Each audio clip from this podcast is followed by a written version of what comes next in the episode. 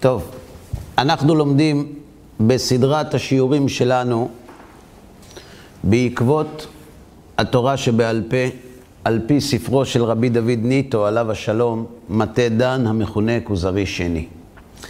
בשיעור הקודם עסקנו בספקולציה שטענו המכחישים בדבר השתררותם של חכמי ישראל על הציבור בהלכות מיותרות ובחומרות מיותרות כדי ליטול לעצמם את כתר המלוכה והשלטון.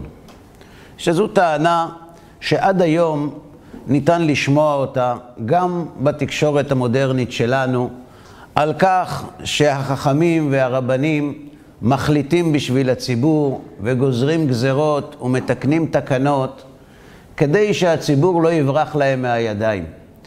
ובכל הזדמנות יש כאלה משביתי שמחה שמבקשים להראות, הנה, הגענו לתקופה חדשה, הציבור החרדי כבר לא מקשיב לרבנים, השתבח שמו. זה לא חדש. בכלל, כשיש לנו מסורת כל כך עתיקה, קשה מאוד להיות מקורי. קשה מאוד לחדש.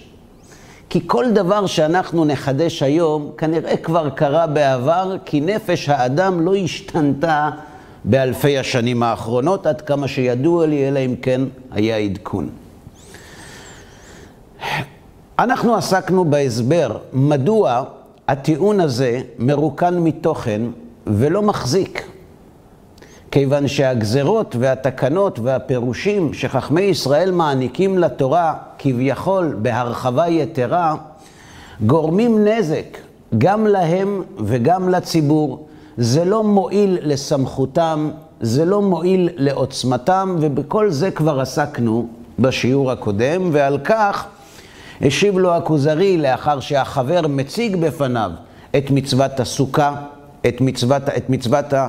סליחה, את מצוות האתרוג, שבעצם גורמת לאנשים להוציא כסף לכאורה מיותר במקום לימון, או מצוות תפילין שעוקרים את המצווה מהקשרה של בין עיניך ומעלים אותה על השיער.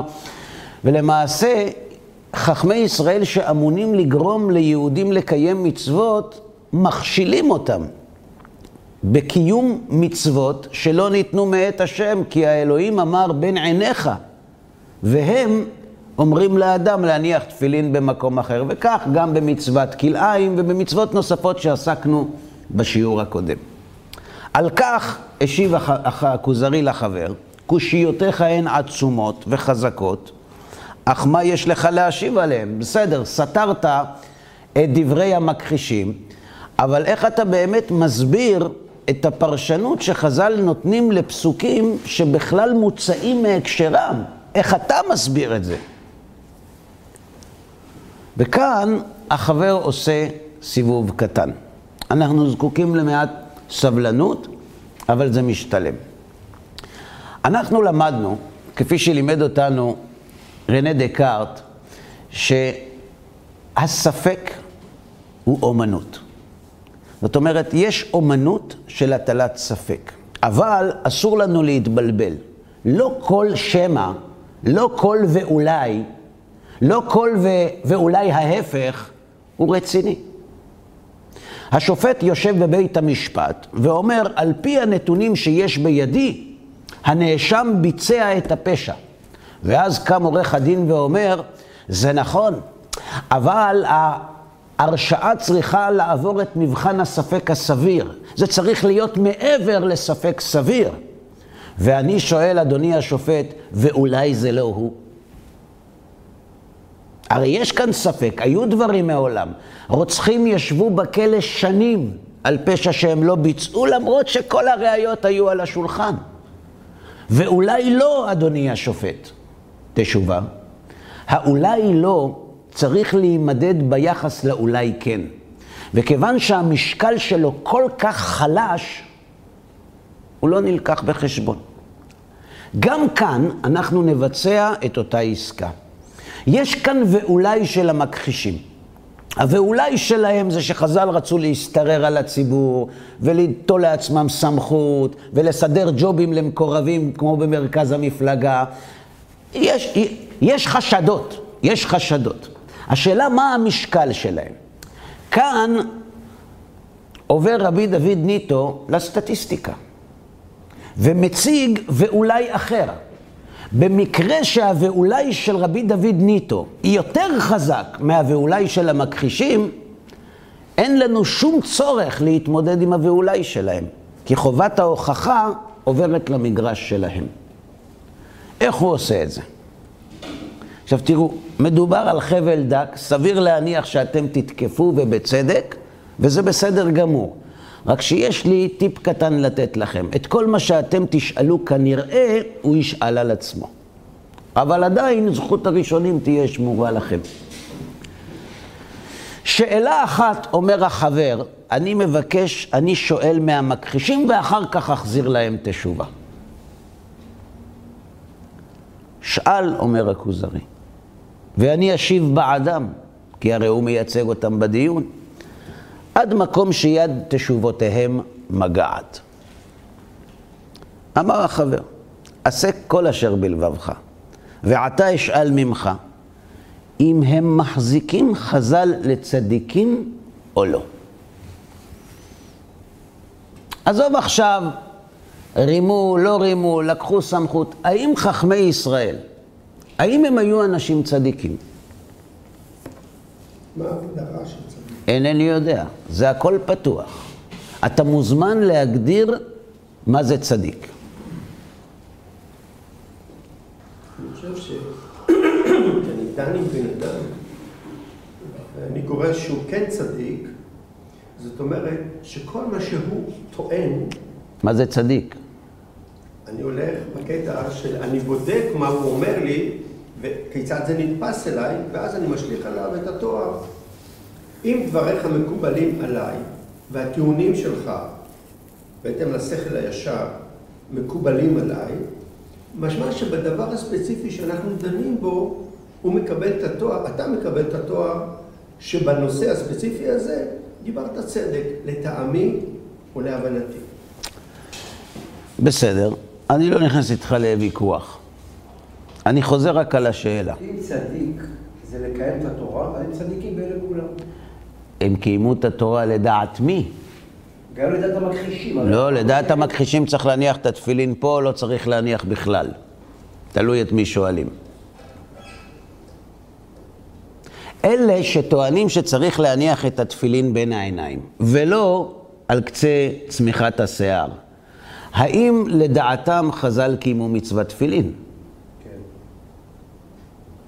חז"ל? לא. הם לא קיימו, לדעת המכחישים. אז הם לא קיימו את המצוות, אז הם לא צדיקים. אבל לא צריך ללכת כל כך רחוק.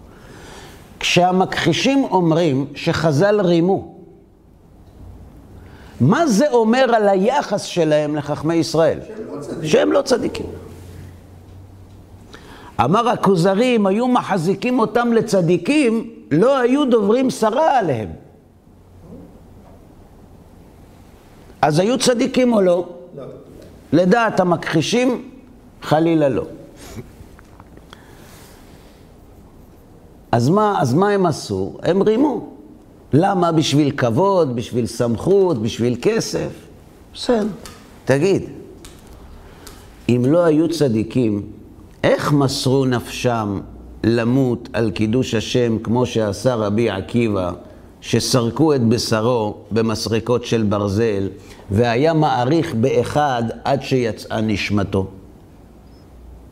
ורבי יהודה בן בבא, שעשו את גופו ככברה, על ששמה חמישה זקנים נגד גזירת המלכות. אנחנו יודעים שבתקופה מסוימת גזר אדריאנוס קיסר שלא יסמכו החכמים את תלמידיהם.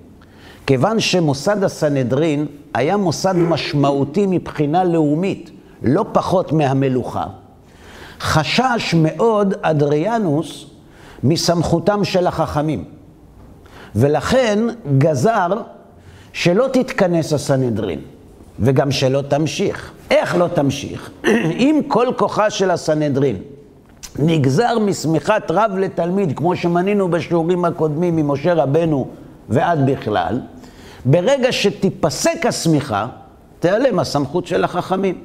זה יחלוק עליו, זה יחלוק עליו, זה ילך עם הרב הזה, זה עם הרב הזה, תורה תעשה כשתי תורות, ושלום על רומא ולא על ישראל.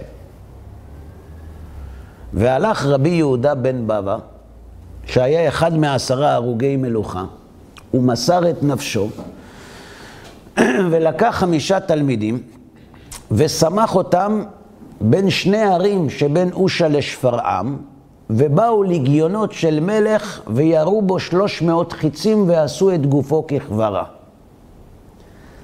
אם כל הסיפור הזה זה עניין של סמכות, למה הוא מתאבד על זה? האם אדם ישקר כדי שמישהו אחר, בדור אחר, ירוויח כסף? למה יש את ההקשר הזה? אני פשוט לא מצליח לקשור. אני מסביר, אני רגע, אנחנו, ב... אנחנו רגע, רגע, אנחנו בעצם התהליך. כלומר, יש כאן שאלה. אנחנו צריכים להבין, כשאתה אומר שמישהו מבצע פשע כדי להרוויח, האם בן אדם ייקח שוחד במשרד ממשלתי כדי שמישהו שהוא לא מכיר ואין לו איתו קשרי משפחה, בעוד שני דורות ירוויח כסף? לא הגיוני. רבי יהודה בן בבא הולך לסמוך חכמים, הוא יודע שכנראה הוא ימות או במקום או לאחר שיועמד לדין, אבל יש לו עניין, הוא מוצא חשיבות רבה בהמשכת שושלת הסנהדרין, שלמעשה מדובר בשושלת של אנשים שמכבידים על הציבור לתועלתם האישית. מה הוא ירוויח מזה? הוא לא חייב. משפחתו תרוויח. משפחתו. בסדר. כמו השהידים שמתאבדים.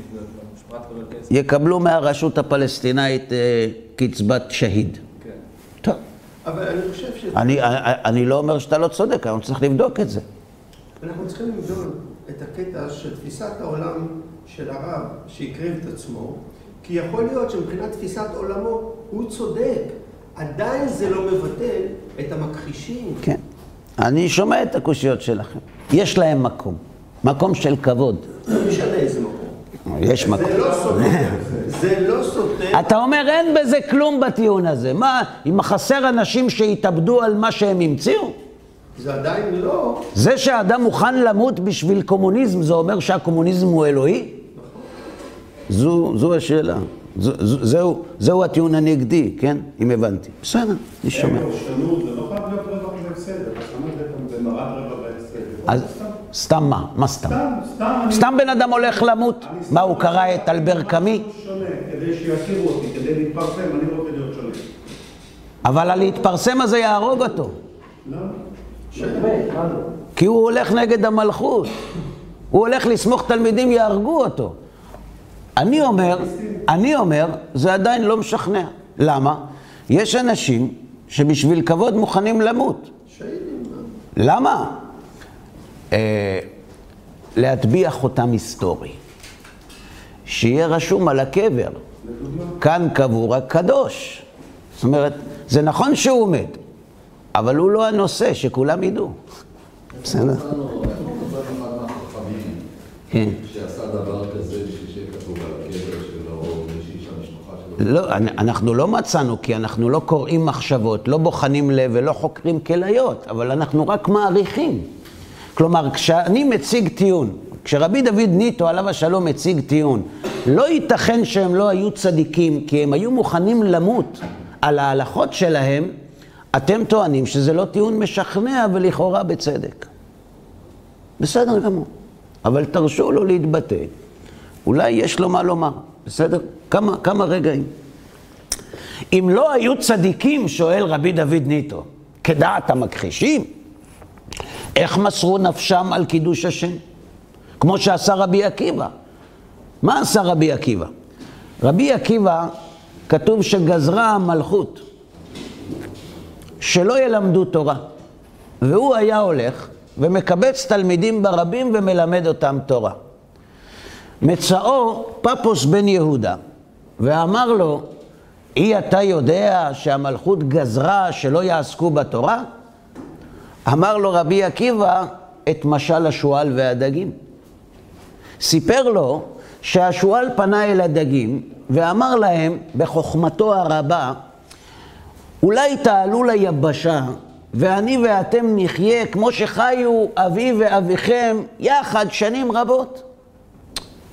חשבו הדגים, קרפיונים, חשבו. אמרו לו, לא נראה. אמר להם למה? אמרו, תראה, אנחנו במים, שזה המגרש הביתי שלנו, כל משחק שאנחנו עולים למגרש, אנחנו פוחדים שנפסיד. אתה רוצה שנעלה ליבשה? במים אנחנו חוששים מהדייגים, אז נבוא להם לצלחת.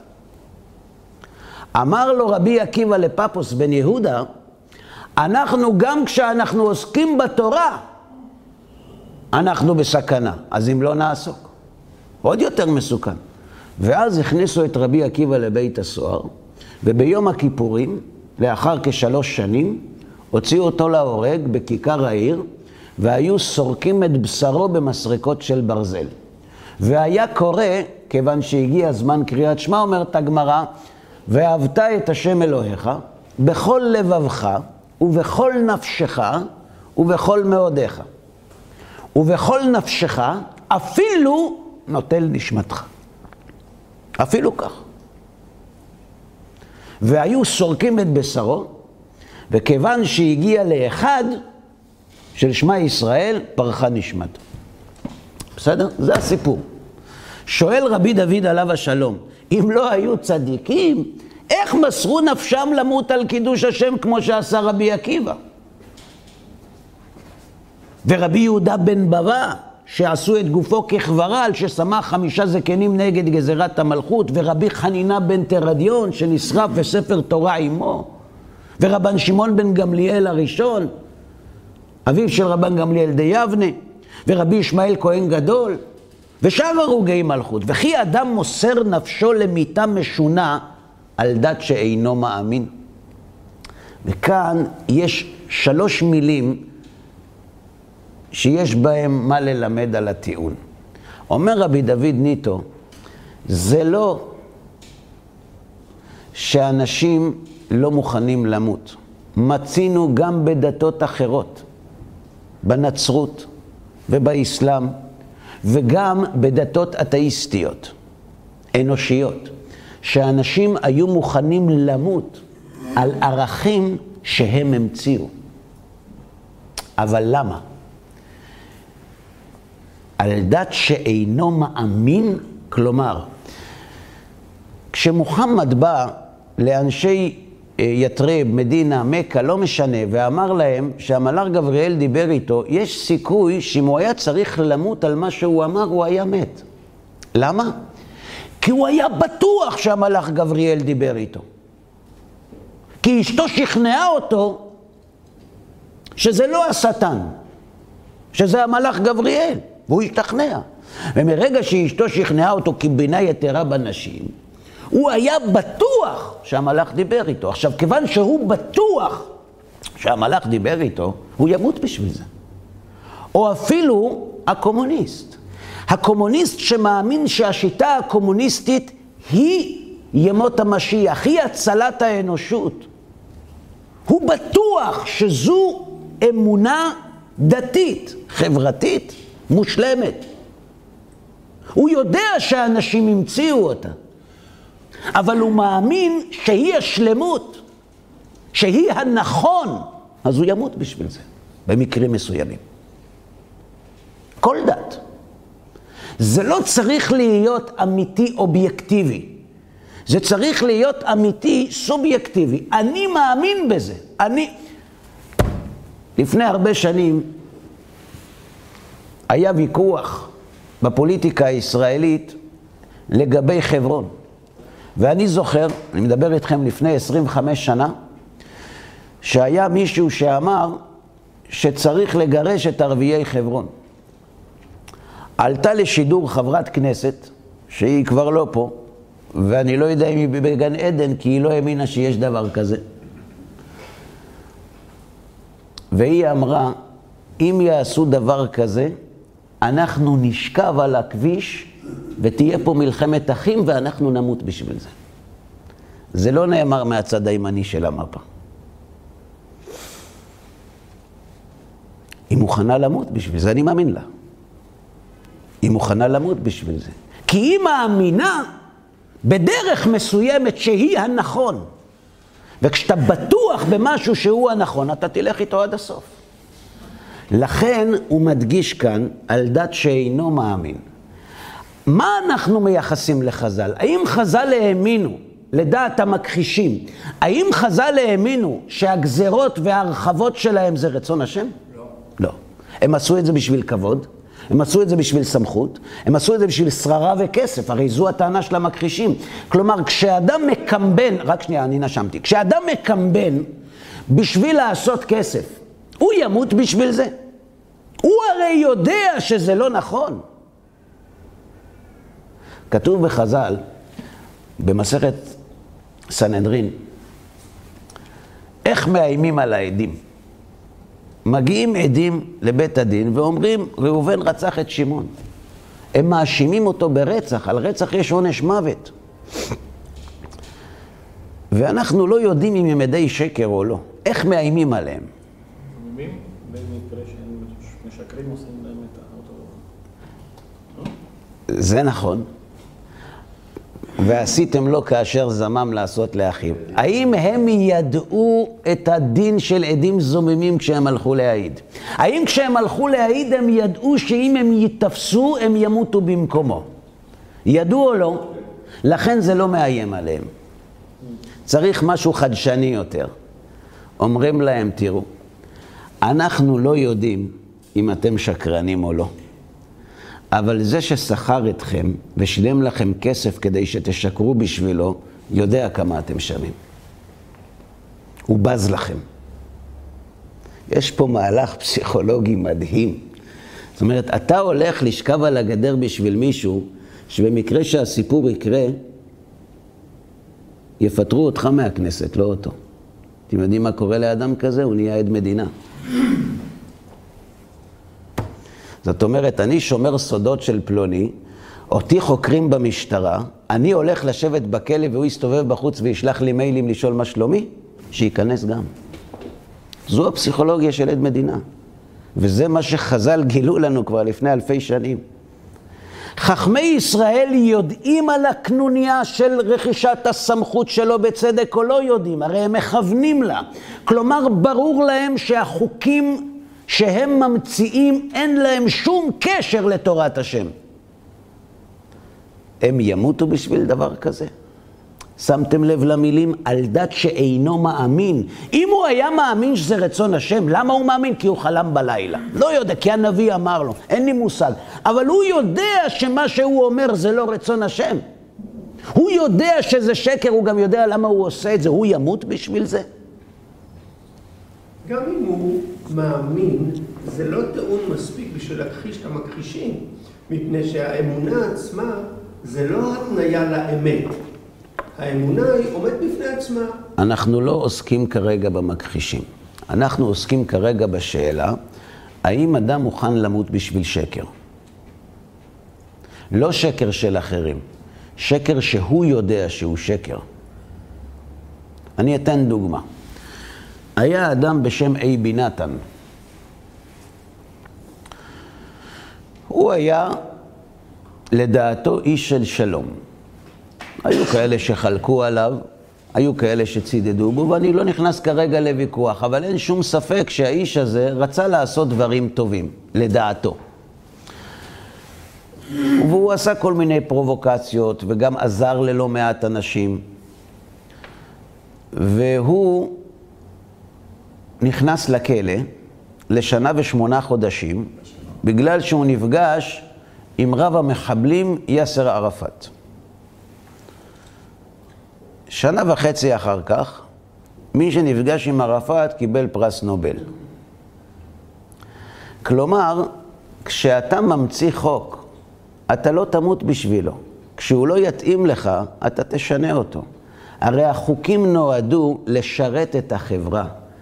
כשאני מחוקק חוקים לא אמיתיים, הם נועדו לשרת אותי.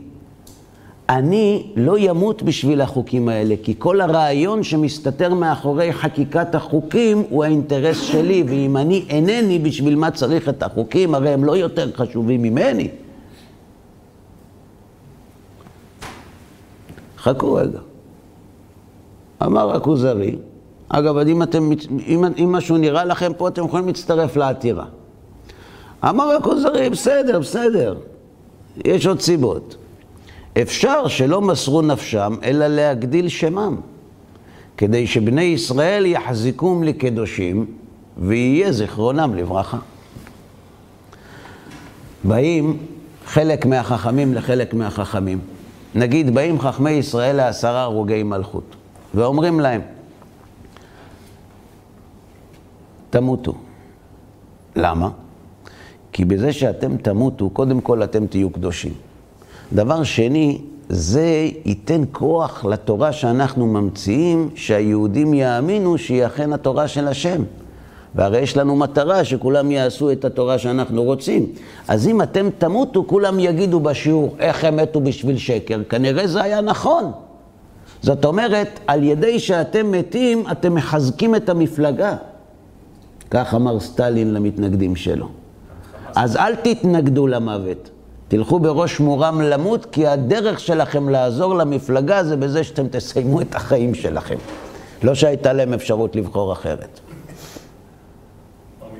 אפשר שלא מסרו נפשם, אלא להגדיל שמם, שבני ישראל יחזיקום לקדושים ויהיה זיכרונם לברכה. מה תגיד על זה? אפשרות קיימת. אפשרות. עכשיו תראו מה אומר החבר. וזה מלמד אותנו לא רק בסוגיה הזאת, זה מלמד על דרך, על צורת חשיבה. יכול להיות. איך אמרת? היא אפשרות קיימת. אומר החבר, נכון, היא אפשרות קיימת. ויש מי שיכול לטעון בריא שמסרו נפשם למיתה מחמד זה ולא על קידוש השם? זאת אומרת, כשאתה אומר אפשרות קיימת, זה נכון, האפשרות הזאת קיימת, אבל יש מישהו שיכול להוכיח שהאפשרות הזאת היא הפירוש האמיתי לאירועי מסירות הנפש?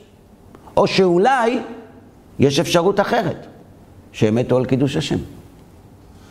יכול. זאת אומרת, הטענה שאנחנו טוענים, ואולי, ואולי הם עשו את זה בגלל המפלגה, היא טענת בריא או טענת שמא? שם. שמא. אמר הכוזרי, בוודאי שלא יש מי שיוכל לטעון זה.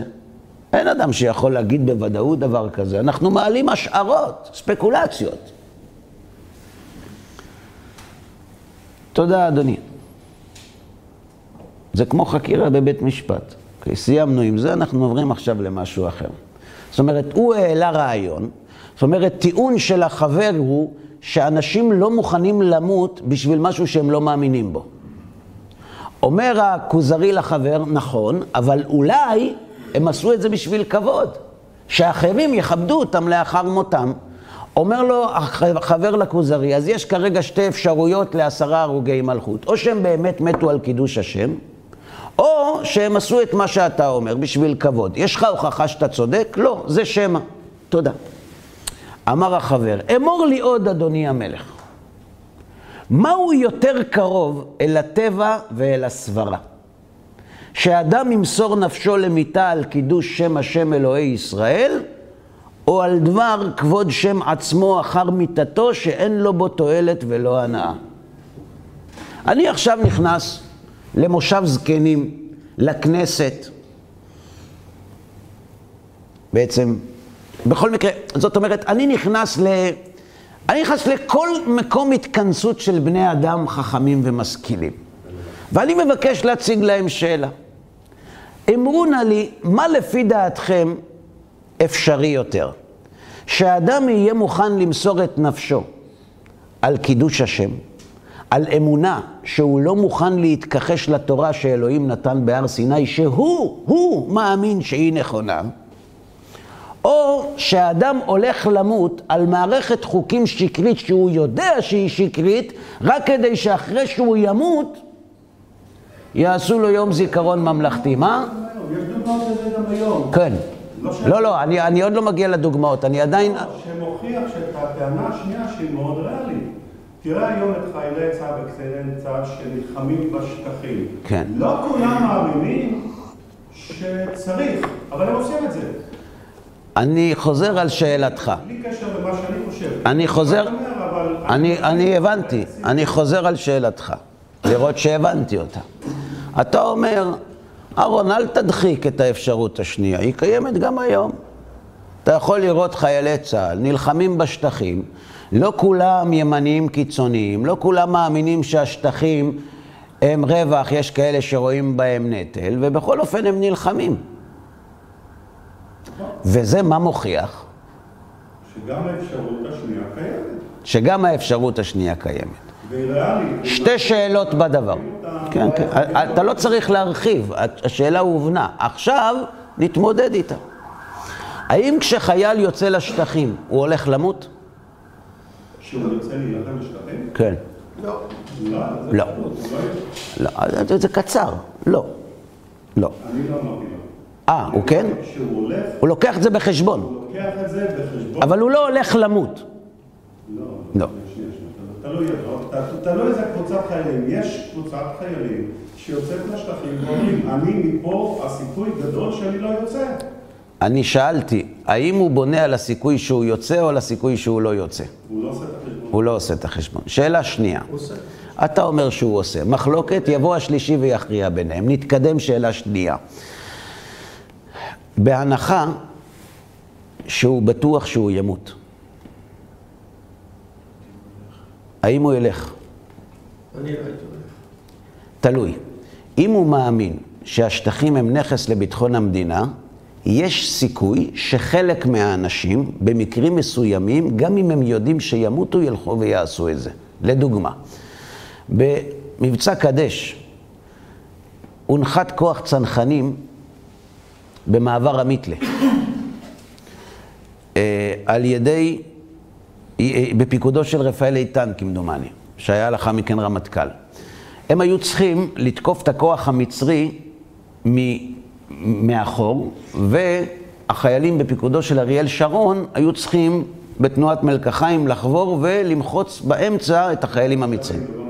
כן. לא, לא, זה מלחמת יום הכיפורים.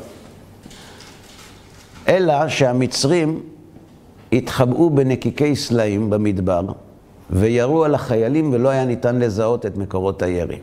ואז רפול העלה רעיון, שיעלה חייל על ג'יפ וייסע בתוך הוואדי, המצרים יראו עליו וכנראה יהרגו אותו. אבל אנחנו נזהה את מקורות הירי ונחסל את המצרים.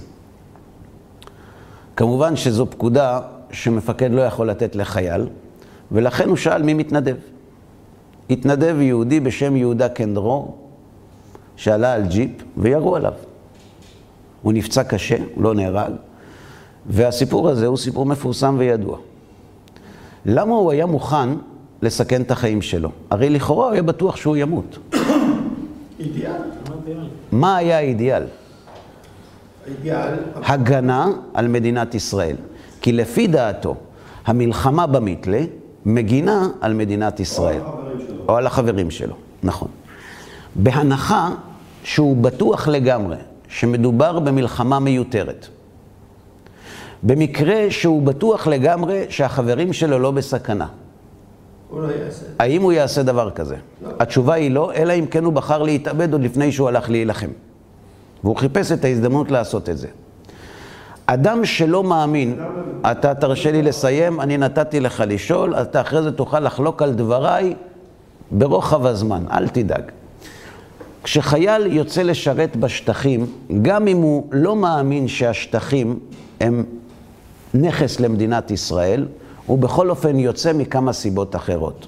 א', כי הוא מאמין שסירוב פקודה פוגע באושיות הדמוקרטיה שמדינת ישראל מתקיימת עליהם, כי אם כל אחד יעשה מה שהוא רוצה אפשר לסגור את החנות, ולכן ערך קיומה של המדינה גובר על הפקודה הלא צודקת לדבריו, גם אם יש פה אפשרות של סיכון חיים. אבל כאשר שולחים בן אדם להיות בשר תותחים, שזו פקודה בלתי חוקית בעליל, החוק אומר לו לא לבצע אותה. כלומר, כשאדם בטוח שמדובר כאן בפעולה שמנוגדת לכל מה שהוא מאמין בו, שמסכנת את מדינת ישראל, שמסכנת את החברים שלו, האם הוא ילך למות על שקר? אני לא מכיר חייל כזה. בטבע. אלא מה? הוא מאמין שמדינת ישראל זה דבר חשוב. ושאחרי אלפיים שנה סוף סוף הגענו לכאן ואנחנו לא יכולים לשחק עם המדינה הזאת איך שאנחנו רוצים.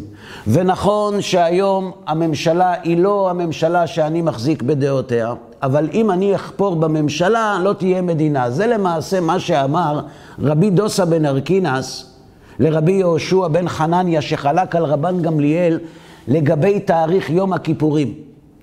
אמר לו רבן גמליאל לרבי יהושע, אתה אומר יום הכיפורים הוא יום אחר, אתה ביום כיפורים שלך תבוא אצלי במקלך ובמעותיך. תחלל יום הכיפורים שלך, אנחנו הסנהדרין קובעים. והוא לא ידע מה לעשות, לא ידע את נפשו. אמר לו רבי דוסה בן ארקינס, אם אתה מהרהר אחר בית דינו של רבן גמליאל, נמצא אתה מערער אחר בית דינו של משה רבנו. מה הוא מתכוון לומר? אם אתה מערער על סמכות הסנהדרין, או במקרה שלנו, הסמכות של השלטון, מחר יעשו לך את אותו דבר.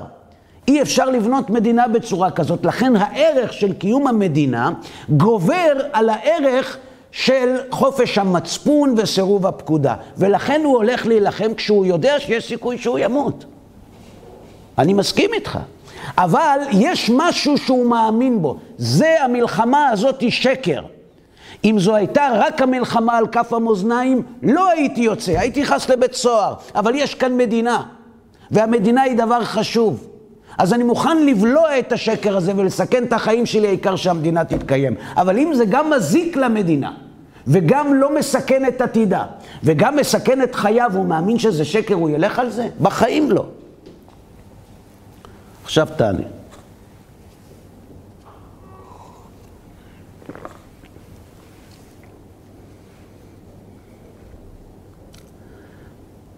וכי אדם מוסר נפשו למיתה משונה על דת שאינו מאמין. דת זה לא הכוונה דת, חוק. שהוא לא מאמין שהוא נכון, שהוא המציא אותו. אמר לו, אפשר שמסרו נפשם להגדיל את שמם. הוא יהיה גיבור ישראל, הוא יקבל העלאה מסרן לרב סרן. ואלמנתו, תביא נדוניה לחתן הבא, יותר גדולה.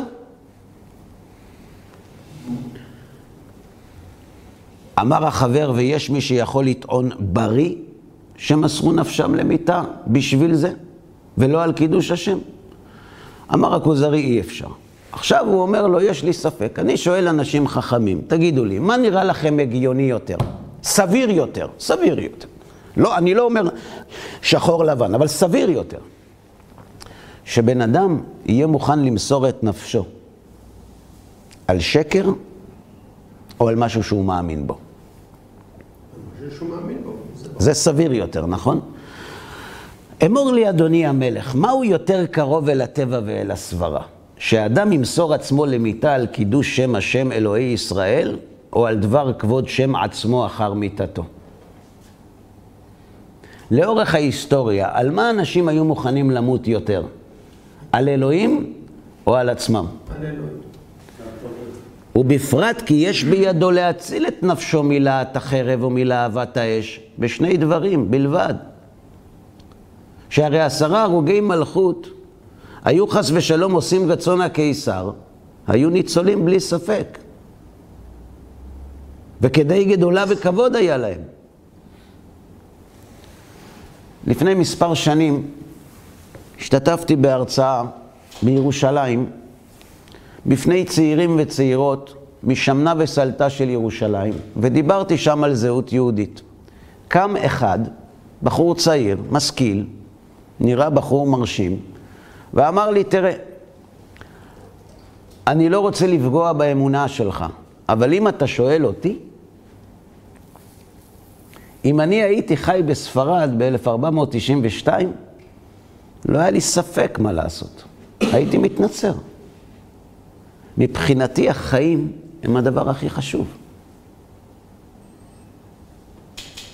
למה הוא אומר משפט כזה? כי הוא לא מאמין שהתורה היא אמת. לא אמרתי אם הוא יכול להוכיח, הוא לא יכול להוכיח, זה לא הנושא.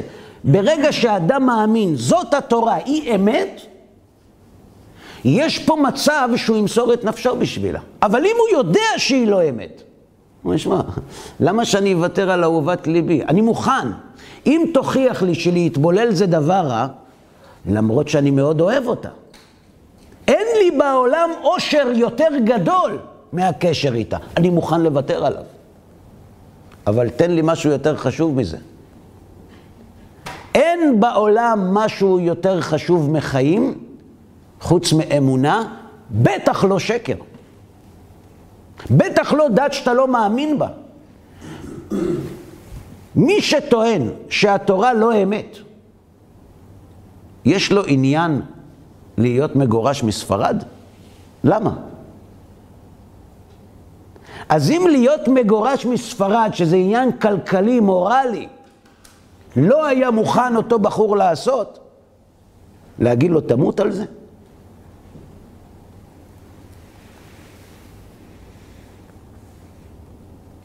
אמר הכוזרי, אין ספק שכל המוסרים נפשם למיתה, ויש בידם להינצל בנקלה שמתים על קידוש השם. אם יש לו אפשרות להיפטר ממיתה, והוא לא עושה את זה, היסוד שהנחנו, שסביר יותר להניח שזה על קידוש השם, הוא הרבה יותר בעל משקל מהאפשרות השנייה. אמר החבר, אם כן עשרה הרוגי מלכות, שהיו חכמים גדולים ותנאים, היו צדיקים וחסידים, קדושים וישרים ותמימים. זאת אומרת, אם הם מתו על קידוש השם, זה אומר שהם האמינו באמונה שלימה, שזאת התורה מאת השם, והם היו נכונים למות עליה, אז הם היו צדיקים. אבל למה כל התוספות האלה, צדיקים ככה? מספיק אמונה, היא מספיק חזקה, למה צריך את התוספות האלה? בגלל ההמשך. כן, בבקשה. הגיוני באמת שעל שקר בן אדם לא ימות אם זה רק השקר בפני עצמו, אבל בגלל שאנחנו מדברים פה על אנשים שהם גדולים וחכמים, הרי הם בנו את כל המעמד שלהם על השקר, לצורך הדוגמה, כן? ובעצם, אה, אם יראו שהם לא ימותו והכריחו אותם לעשות משהו, אז בעצם הם יחשפו את השקר ויהיה להם בושה. ויכול להיות שעוצמת הבושה, הוא יעדיף למות ולא להתבייש ברמה הזאת, ועל בושה כן אנשים מוכנים למות. הבנתי. אני חוזר על שאלתך. יכול להיות שהברווז גדל, וכבר אי אפשר להכניס אותו חזרה לכלוב. אחרי שהם סיפרו לכולם שזאת האמת, הם חייבים למות גם בשביל זה, אחרת הכל יתפוצץ. שתי תשובות יש לי בשבילך. אחת של רבי דוד ניטו, ואחת היסטורית. היה איש אחד שהיה במעמד שאינני זוכר או יודע על מישהו שזכה להערצה גורפת כמעט, הערצה מיסטית, עיוורת למעלתו ולתפקידו. קראו לו שבתאי צבי, שם רשעים ירכב. משיח השקר. מעטים היו החכמים שכפרו במשיכותו. הוא גרם נזק לעם היהודי בצורה שאי אפשר לתאר. ואחרי שהוא בנה את מעמדו עם נתן העזתי, ואחר שהוא התפתח וגדל והפך להיות, זהו זה, הנה משיח בא, הסולטן קרא אותו לשיחה בקונסוליה הסעודית בטורקיה. כיבו את המצלמות, אה, לא, כן, כן, ואמר לו, תראה, תתאסלם,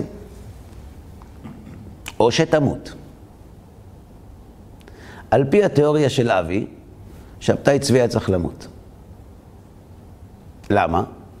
שמע, אחרי שבנית את כל זה, מה אתה, זה, זה? אתה יודע איזה שבר עבר העם היהודי מההתאסלמות של שבתאי צבי? אבל זה לא ארך הרבה זמן. שבתאי צבי הסביר שההתאסלמות היא חלק מהעלאת הניצוצות והיא מקרבת את הגאולה. גם לחז"ל היה יכול להיות פתרון. גם לרבי עקיבא, להבדיל, היה יכול להיות פתרון. אז לא נלמד תורה. נלמד מתמטיקה. נלמד תורה, מתחת לשולחן. על השולחן שחק קלפים. הפתרונות של שבתאי, הרי שבתאי צבי השתמש בקבלה כדי לפרסם את משיחותו. עכשיו, היה עוד יהודי שהבין קצת בקבלה, קראו לו רבי עקיבא. הבין דבר או שניים אה, בפרדס, כן. הוא לא היה יכול להוציא מהפרדס איזה מהלך של העלאת ניצוצות. על מה הוא מת? אתם רוצים לדעת על מה הוא מת?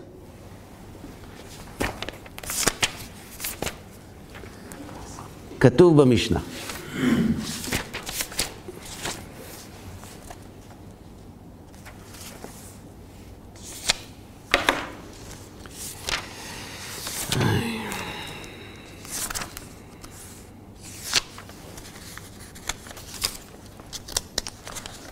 בגמרא. יש יש לזה שני מקורות, אחד בגמרא מסכת עירובין ואחד מדרש שוחר טוב. תנו רבנן, מעשה ברבי עקיבא שהיה חבוש בבית האסורים. למה הוא היה חבוש בבית האסורים? לימד תורה. כי לימד תורה. והיה רבי יהושע הגרסי משרתו. בכל יום ויום היו מכניסים לו מים במידה. יום אחד מצאו שומר בית האסורים. למי? לרבי יהושע. אמר לו, תפתח את התיק במגנומטר, תפתח את התיק.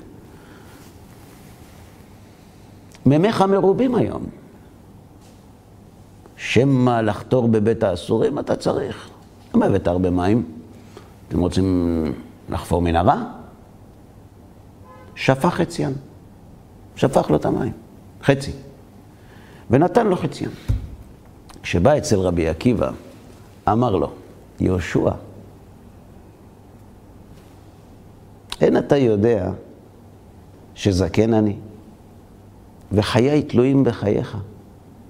למה אתה מביא כל כך קצת מים? אתה לא יודע שאני תלוי רק בך? סך לו כל אותו המאורע. אמר לו, כבוד הרב, אני לא אשם, אני הבאתי חבית, שפכו לי. אמר לו, טוב, תן לי מים שאטול ידיי. טוב, תן לי מים ליטול ידיים. אמר לו רבי יהושע, כבוד הרב, מה ליטול ידיים? לשתות אין מגיעין, ליטול ידיך מגיעין? מה פתאום, אתה צריך לשתות את זה, אתה יכול למות. אמר לו, מה אעשה? שחייבים עליהם מיתה. מוטב שאמות מיתת עצמי, ולא אעבור על דעת חבריי. אמרו, לא טעם כלום, עד שהביא לו מים ונטל ידיו. וכששמעו חכמים בדבר, אמרו, מה בזקנותו כך, בילדותו על אחת כמה וכמה, ומה בבית האסורים כך, שלא בבית האסורים על אחת כמה וכמה. מצוות נטילת ידיים היא לכל הדעות, לא דאורייתא. זאת אומרת, גם היום, כשתשאל ילד, למה נוטלים ידיים? הוא לא יגיד שהשם ציווה את משה בסיני ליטול ידיים.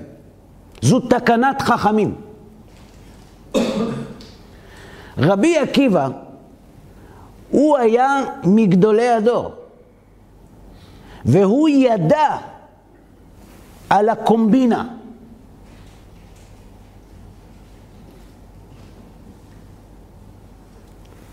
למה הוא מוכן למות בשביל זה?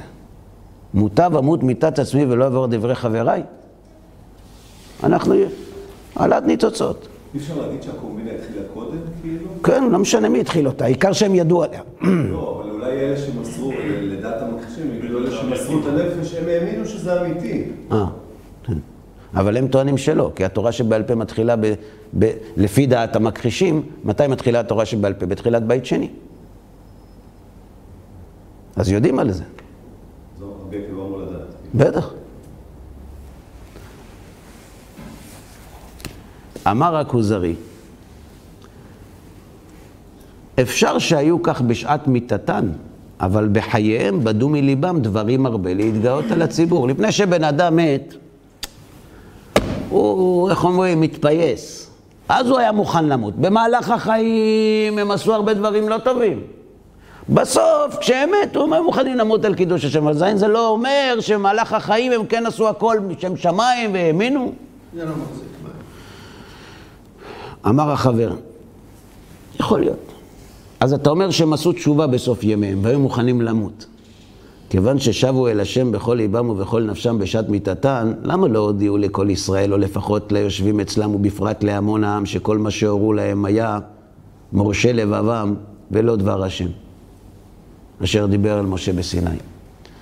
לפני שבן אדם מת, הוא מתוודה.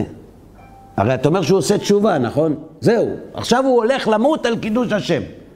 אתם יודעים כמה אנשים, גברים ונשים, בעקבות השואה, בחרו להתכחש למוצא היהודי שלהם, או מתוך דעת שלמה, או בגלל שגדלו אצל משפחות נוצריות. ואף אחד לא ידע שהם יהודים.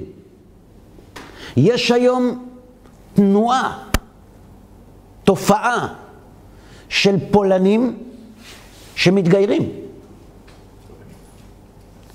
כי לפני שהסבתא מתה, היא קוראת לנכד שלה ומגלה לו שהוא יהודי, או חציו יהודי.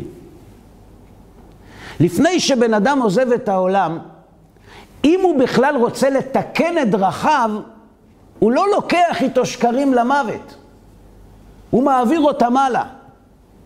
הוא מגלה אותם.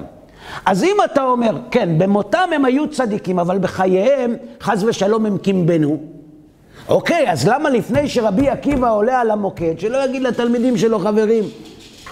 זה לא... זה לא. אמר הכוזרי, אפשר שלא היה להם פנאי. לא היה פנאי. הטיסה יצאה מוקדם, זה לא היה אלעל. או שלא נמצאו אצלם בני ישראל בשעת מיתתן. או שאף על פי שהודיעו להם, התלמידים, העדים, התלמידים העלימו הדבר מההמון כדי להתגאות ולהשתרר על הציבור. יכול להיות שהוא אמר את זה לתלמיד שלו, אבל הוא לא סיפר את זה הלאה. אמר החבר, נא אדוני המלך החכם, שים עיניך ולבך אל כל מה שטענת לזכות המכחישים, שאינן אלא טענות שמא ושמא ושמא ושמא ושם שמא. וכי בשביל טענות רעועות כאלה נבטל את מצוות לא תסור? עד כאן להיום.